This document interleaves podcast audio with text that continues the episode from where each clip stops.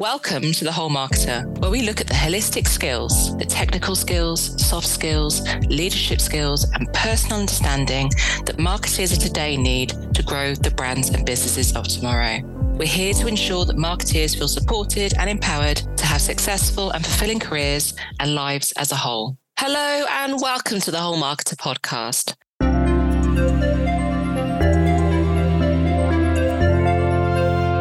Today's podcast is a technical skill. It's decision science. And shortly, we will welcome today's guest, Phil Barden, onto the podcast to discuss the role that decision science plays in today's consumer buying behavior.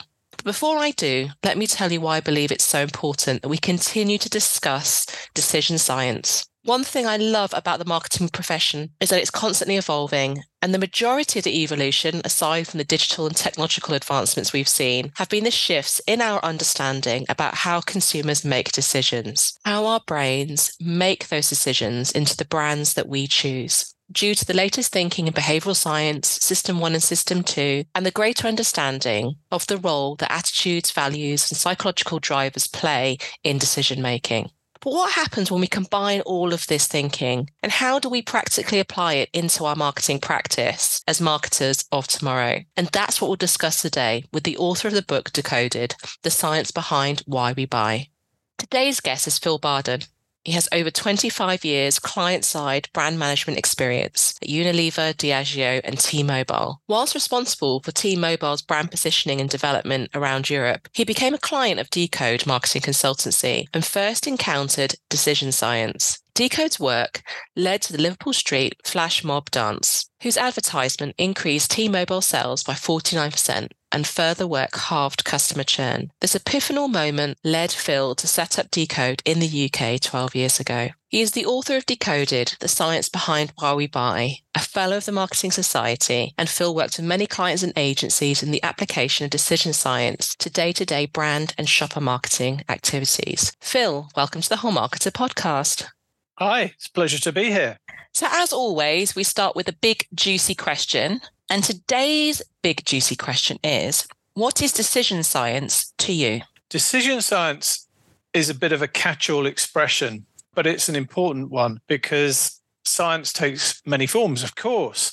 And decision science has to do with behavior and human decision making, but it's a catch all expression because it includes many different fields of study. So, neuromarketing, cognitive, social, evolutionary psychology, as well as behavioral economics. So, each one of those can give us a really good insight into behavior. But I think the benefit of calling it decision science is that you can take a more holistic look and take the learnings from each of those different fields of study.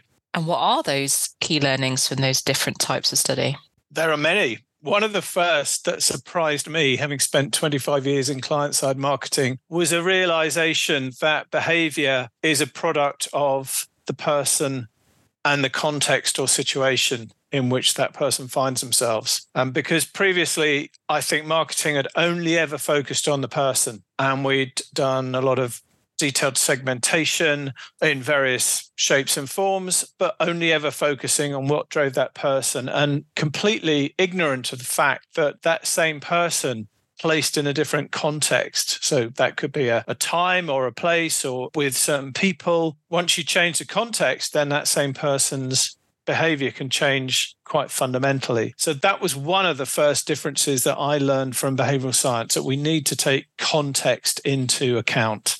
So let's just take the person for an example. One thing when I was starting to learn more about behavioral science and the way in which we make decisions, particularly the emotional context and biases of our decision making, was the fact that for decades as marketers we've been taught the decision making hierarchy you know almost like this functional list of criteria that that person goes through into making a decision as to which brand or product they're going to purchase. And actually 95% of the decision making is emotional And then, top of that, the context you've just mentioned as well. Take us through what we now understand drives the way in which we make decisions. Well, firstly, I take exception to the claim that 95% of our decision making is emotional. This is a stat that pops up at various conferences and in various forums and publications.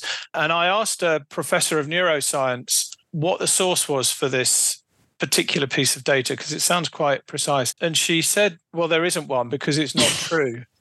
the closest and I, I did my own Google search on this and Google Scholar search as well. The closest you can get to it is from a guy called Professor Gerald Zaltman, who wrote a book, How Customers Decide. And Zaltman works at Harvard when challenged about this, he actually regrets having made the following statement, which was that 95% of thinking takes place in our unconscious minds. So that is a very different statement. 95% of thinking takes place in our unconscious minds is very different to saying 95% of decisions are driven by emotion. And when Zaltman was challenged on this, he actually has said that he regrets putting a number on it because it's impossible to measure. That's the first thing. The second thing is that all the academics and scientists that I've spoken to or read about, the furthest they will go is to say that the vast majority of our thinking is non conscious this fits with what we understand about the so called System 1 and System 2 set of mental processes. That System 1, which are the automatic, pre conscious or non conscious processes,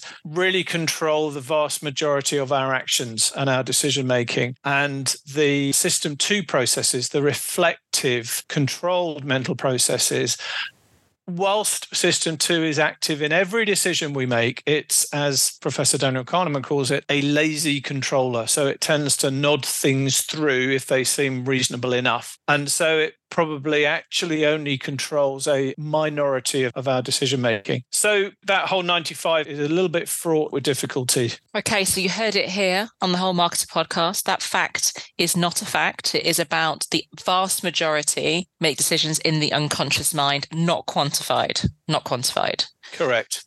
So what else influences how we make decisions? Well, when it comes to brands, products and, and services, the things that influence the decisions really center around a job to be done that the person wishes to accomplish. And that job to be done, and this is a phrase that was made popular by the late Professor Clayton Christensen, also at Harvard. The job to be done is a mixture of functional jobs. So I buy a category because I want a particular functional job to be achieved. So that might be something like I need transportation or I need fast broadband or I'm thirsty and in need of refreshment or I've got dirty laundry and it needs cleaning. So those are functional jobs to be done. And it's very important. In fact, it's absolutely critical that a brand delivers at that level because if you don't if you don't meet the functional job to be done then you won't be in business very long frankly they're, they're like table stakes if you like and the way that the functional jobs to be done are delivered depends on different features and characteristics of the product or the service. So it could be a chemical formulation, or it could be the ingredient in a food product, or it could be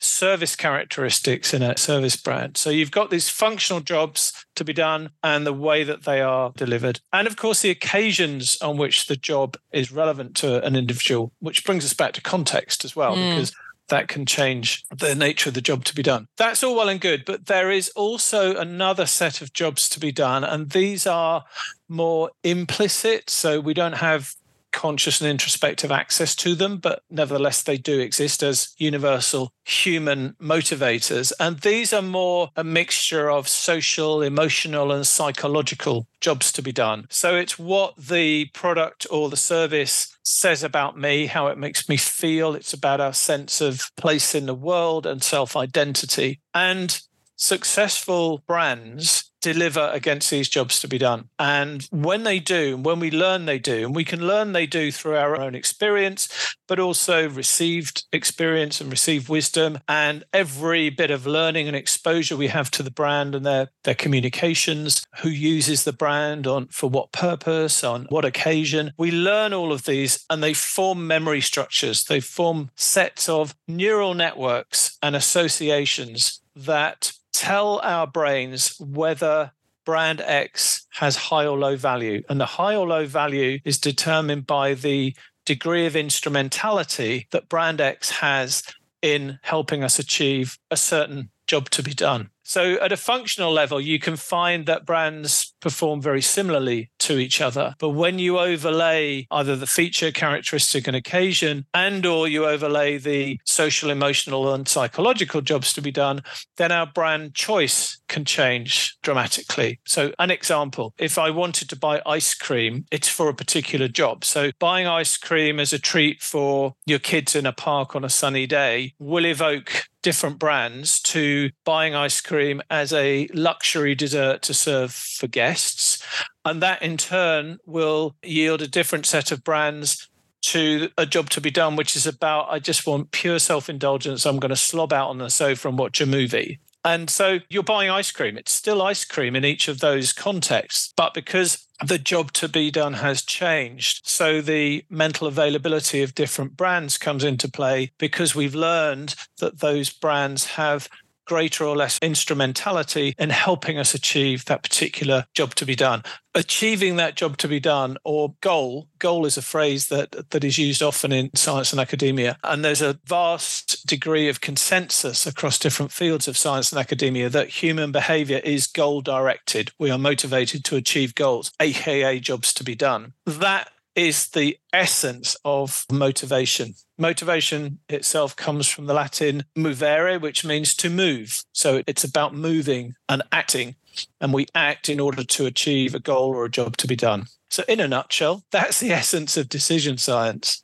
You explained that so clearly. So, thank you for sharing that, Phil. And I've written down in three buckets here the human, unconscious mind, the functional jobs to be done, social, emotional, and psychological, and the context that they were within that allows them to filter through as to which brand they have mental availability for and memory structures and past lived experiences. That is really clear. Thank you so much. Now, we're also going to talk today about your book, Decoded, the science behind why we buy. And I absolutely love this book. I was just telling Phil before we started the podcast, what I loved about this book is that you combined the latest thinking on neuroscience, thinking on behavioral economics, and then the cognitive and social psychology. And then you coupled it, which is the first time I've seen it done like this, into practical applications that we as marketing practitioners can use. And not just in a branded sphere, you know, looked at all the tactical applications as well, from product testing to pricing strategies and so on. In the opening of your wonderful book, Decoded, the science behind why we buy, you state that what drove you to write this book is that your own belief system was significantly shaken in your last client side role due to the latest learnings in neuroscience, behavioral economics, cognitive and social psychology, which is ever changing.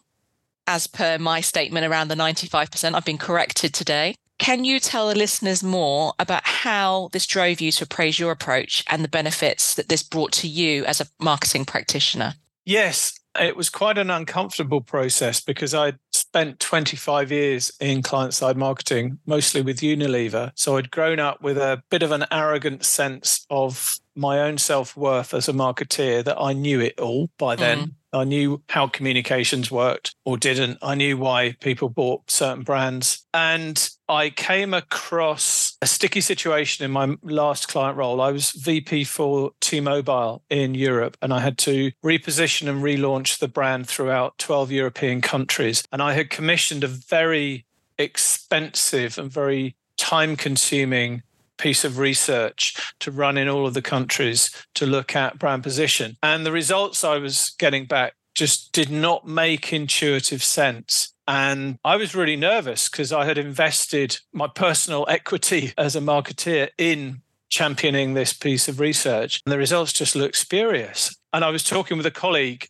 in the office and he said oh you should you should chat to these guys from decode they're very interesting just get them in and talk to them so i invited them in and the two founders of decode one is a neuroscientist and the other is a cognitive psychologist and I explained the issue I was facing and I showed them some of the data. I showed them some of the materials that had been used in the testing. And there and then, in the space of an hour, they started to unpick the research.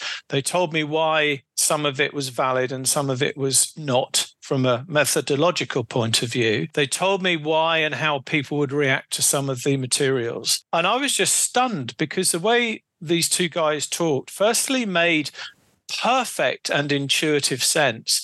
But secondly, it was all new to me. I had never heard people talking about advertising material or branded material in this particular way. And when I said to them, How come you guys know all this stuff? They kind of looked at me a bit blankly and said, But how come you don't know this stuff?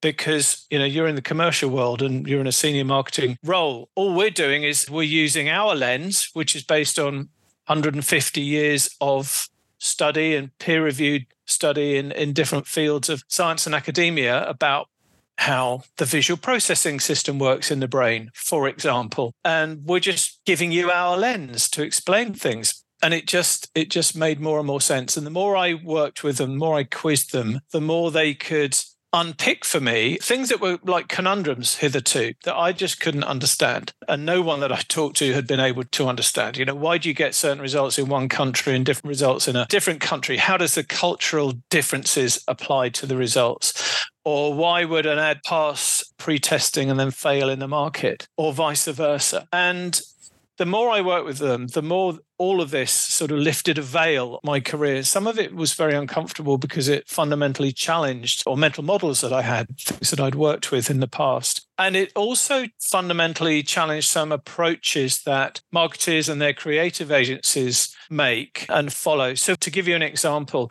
the number of times I had been in a creative presentation and the planner or the creative had said, when people see this, they will think blah, blah, blah. And when they explained it, it seemed, yeah, I, I, get that. I see why you're saying people will think. But when I showed the same material to these guys from Decode and said people will think blah, blah, blah, they immediately stopped and said, why are you saying that? Why do you think people will think blah, blah, blah? And I said, well, because the agency says, and the agency mm. are expert communication. And they said, no, you're assuming people will think people will only deal with what's tangible and perceptible to them. And what you are saying they will think, actually, in this case, I can't remember what it was, but it is completely different.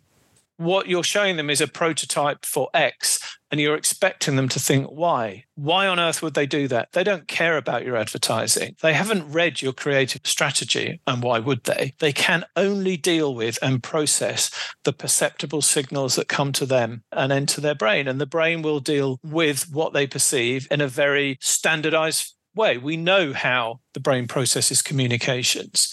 Why do you think it's going to be any different to the way the brain has evolved over millennia? and that's the kind of challenge that is difficult to argue with. You know, well, the agency think this. Well, they might, but you know what? Science tells us something different. So who are you going to believe? So that was a real eye. All of these experiences were real eye openers for me. And the more I talked to them and worked with them. And by the way, I ditched that huge, expensive bit of research at great risk to myself and commissioned Decode to run their version of category and brand equity discovery to find out what made brands relevant and distinctive. And the result of that research did manifest itself in the relaunch of the brand throughout Europe. And most famously, and the case I cite in Decoded, is the relaunch in the UK back in 2009 with the flash mob dance ad at London's Liverpool Street station, which has got something like 41 million YouTube views and grew sales by nearly 50%. It was just astonishing in its commercial impact. And the more I talked to them and, and saw for myself, witnessed for myself the power of decision science in action applied across brand touchpoints, I had this dawning realization that what these guys were expert in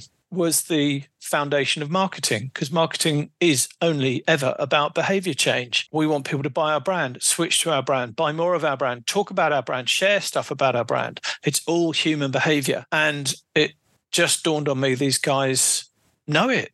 They know it and they continue to study it. And I got very excited by that and, and ended up approaching them and, and asking them if they would be interested in having a UK office and as a result, I quit my client side career and set Decode up in the UK. And that's what I've been doing ever since working with these guys and, and the full team in Decode. So we're a real mixture of academics and scientists, but also practitioners like myself. So I'm delighted you said you found the book practical because I'm never going to have a PhD in neuroscience. But if I and my colleagues can understand in layman's terms what the key principles are.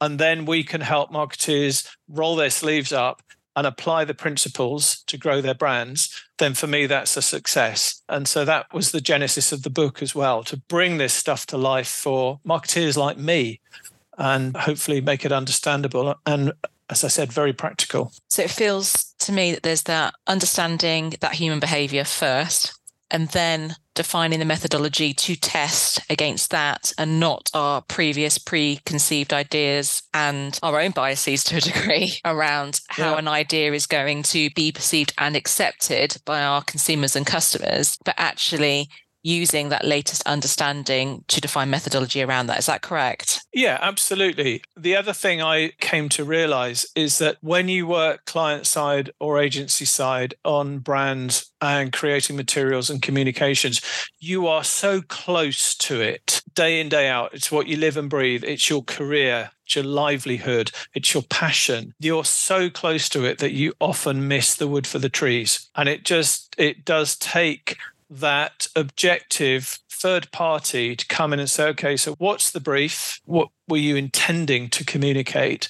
Now let's look at the material against that brief and work through the way that the brain would process it and see whether or not it's going to meet the brief. And often people miss really obvious stuff. And not because they're stupid, just because they are so close to the material and live and breathe it every day. They miss that objective. Let's stand back and see how Joe Public is going to process this ad. Yeah, and that need to stay objective is a key skill and behavior that marketers really do need to possess. And, you know, I can almost tell when I'm reviewing strategic plans how long that marketer has worked on that brand based on how subjective they are being in their situation analysis. Mm. You know, I can almost if I was to, you know, put a guess on the duration, the time they've been within that business or working on that brand, you know, those are subjective given the realities around the strengths and the weaknesses of the brand versus someone who's worked there a lot longer and is almost becoming an advocate and being desensitized to actually the consumers and customers' thoughts and feelings or against the competitors of that brand or business. So yeah, I can see how as time goes on that happens. And I think what I loved about what you just said is that you almost work backwards So you go, what is that job to be done? What is it that you want to communicate? And then work backwards, as mm. opposed to here's the creative and then testing perceptually whether that's going to deliver against that. You actually go with the goal in mind.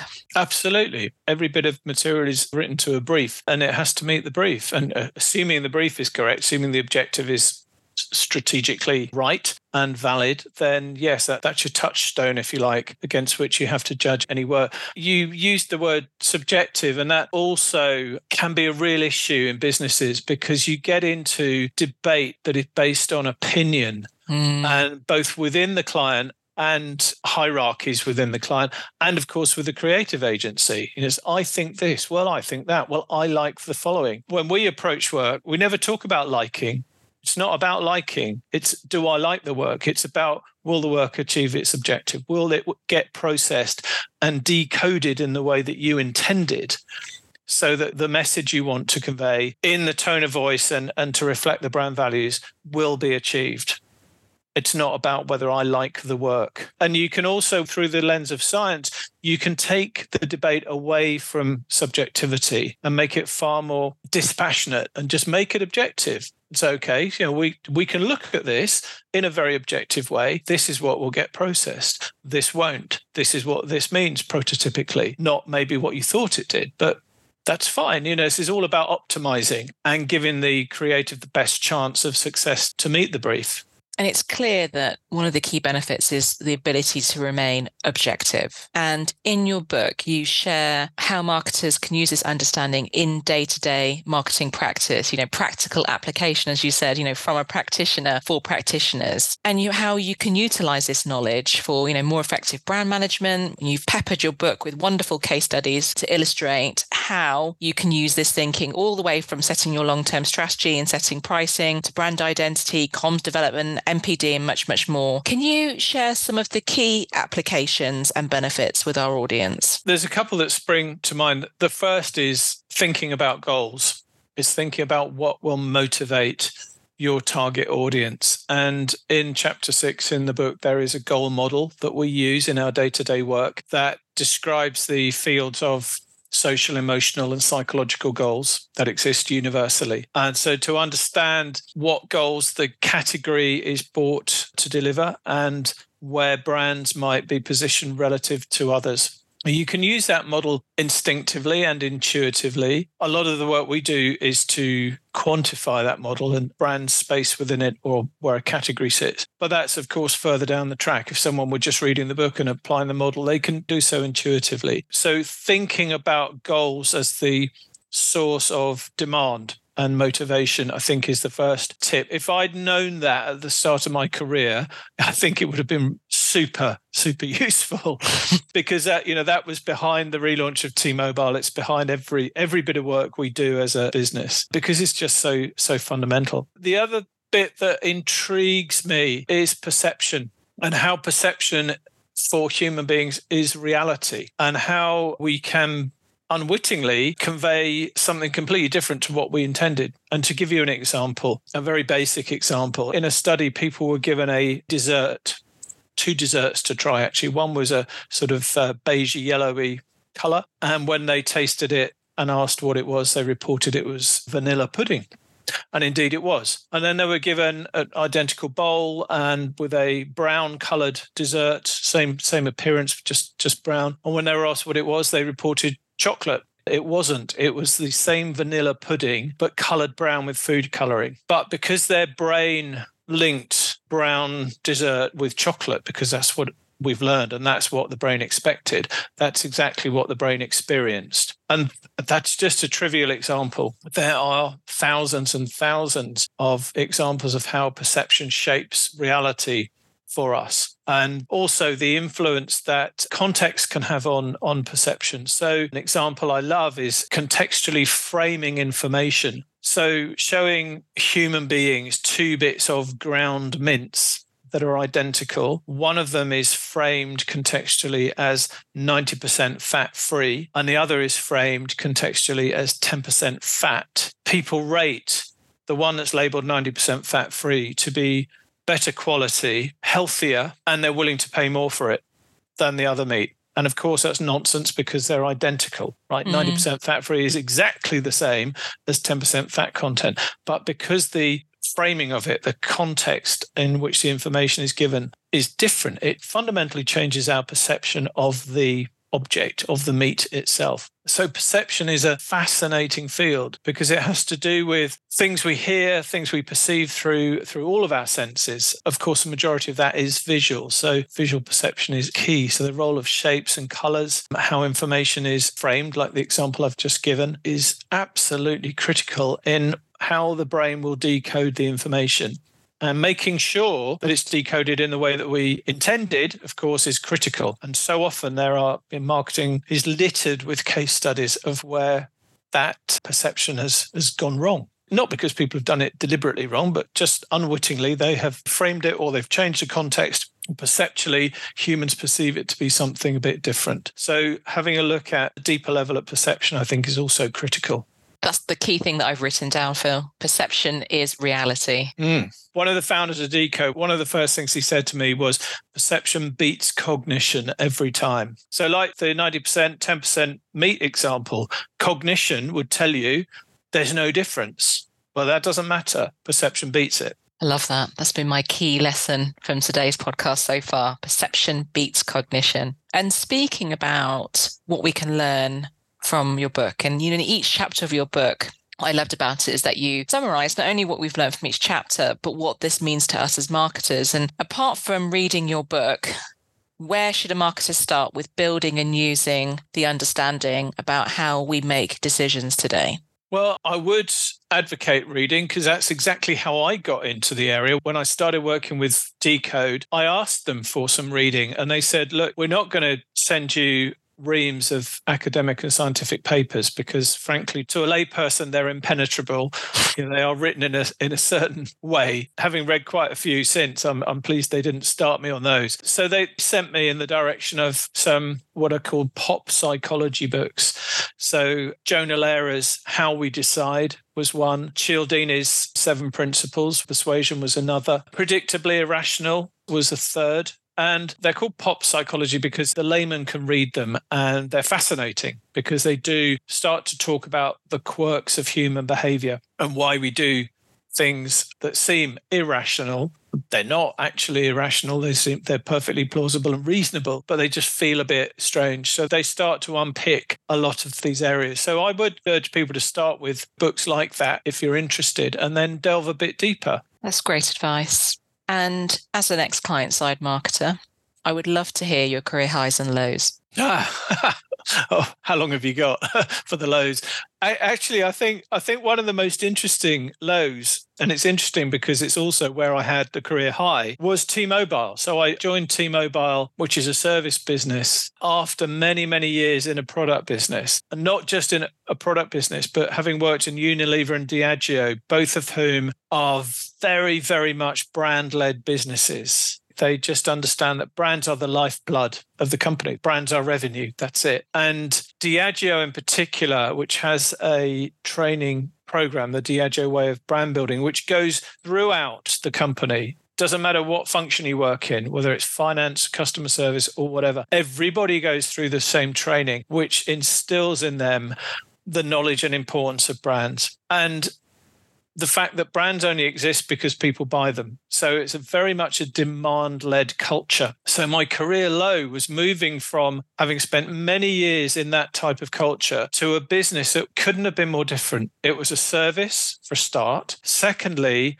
it was very much supply led because the whole mobile phone industry, like technology companies, existed on this sort of inexorable wave of technical development coming on top of technical development. And yeah, in my first few weeks there, uh, technical director said to me, Phil, you need to sell HSDPA. And I said, right, what, what's, what's HSDPA? And he said, high speed downlink packet access. I said, oh, snappy. I can see the, I can see the ad now. What on earth does that mean? And and eventually he explained to me what it meant was faster internet. So oh okay. I can start to work with faster internet. But you know, that was typical because everyone spoke technical jargon. Everyone just developed stuff and chucked it at the market. And marketing's role in the business was to sell. It was communications, really, and promotions. And so I went in, I was actually invited in by a former Unilever colleague who'd gone in as CMO and we'd worked together successfully in Unilever. And he said, Listen, I need your help. I can't do this on my own. The board are willing to listen to a cultural change, which is going to be fundamental from supply to demand led and building a brand. Because right now, there are five or six mobile network operators who are all doing the same stuff. And it's a land grab in terms of getting the network coverage in, in the UK. But then it's going to be a land grab when the first person brings out internet access on mobile or 3G moving to 4G, moving to 5G. But everyone's going to have the same stuff. The playing field will very quickly level. So, in order to survive in that scenario, we had to build a brand to make it distinctive and start to get the whole business understanding that we didn't just chuck stuff at the market, that we developed stuff that the market wanted. Mm. Yeah, that was moving from a low of thinking, my God, how does this work? How am I going to exist in this culture which is so alien to how I've been brought up and how I've operated, through to a real euphoric high of the relaunch of the brand throughout Europe and being demand led and it being brand led and the whole company getting behind it because they saw the success. That was the key thing. So there you go, career low to high in in the same business. Love that, and that you made your low your high as well by being humble and taking new perspectives, which has led you to where you are today. Yeah, and I think along the way, one of the things that the academics and the scientists have taught me by working with them is is to always retain a healthy skepticism. And that was behind my comment early on about the 95% of decisions being emotional. When I first heard it, I thought, really? Wow, that that that sounds very powerful. It's also very precise. I wonder where that comes from. Mm. Whereas other people would just see it presented on typically on a slide with an iceberg showing, you know, the, the vast bit below the waterline, that's emotion, uh, and a nod. So, oh, yeah, okay. And it becomes, it kind of becomes folklore and it becomes fact just by the retelling. Whereas if you step back and think about it and ask why and how and what's the source, where does this come from, that can be really useful. And I think also on that point, you know, where I'd heard it from is the thinking fast and slow for the Daniel Kahneman work. But to your point, it's a combination of more than just behavioral science. And that's what I loved about your book. You know, it's neuroscience and behavioral economics and cognitive and social psychology. And when you merge all of that thinking together, you come out with the model that you described earlier than just one school of thinking that, to your point, I've been told, I've listened to, I've then potentially trained that on as latest thinking, but actually it's constantly evolving. And when you merge those mm. levels of thinking together, they take you to a different space. And I think that's the bit to be mindful of is that we are continuing to move and evolve and learn more in this space and to keep abreast of it. Which is why I wanted you to come on the podcast. Aha, spooky. Spooky, spooky. So, thank you so much for your time so far on today's podcast. I've got some nuggets here. You know, perception beats cognition. I've written down the human functional jobs and the emotional and psychological jobs to be done and the context in which those are happening. I've learned lots. That's great. So, we always finish with the following question, Phil. What is your one piece of advice that you'd give to marketers of tomorrow? Start to study human psychology is my one piece of advice because, as I said, marketing is about behavior change. And when I started out in marketing, you could read psychology, but that would take you into psychology and further psychology. But nowadays, there are so many different undergraduate and postgraduate courses available about decision making related to business, not just in the world at large, but related to marketing. And there's lots more literature available. So I would just urge anyone getting into the business of behavior change to study behavior change. Love that. And also buy Phil's book because I really did generally enjoy and love this book. That's very kind. Thank you. Thank you for tuning into the Whole Marketer podcast. If you've enjoyed this episode, please do like, follow, and share. The Whole Marketer is here to support and empower you and your teams with the latest technical skills, soft and leadership skills and behaviors, and personal understanding for a successful, fulfilling marketing career and life as a whole. For support, resources, and more information on how we can help you to become a whole marketer and build whole marketing teams, go to www.thewholemarketer.com.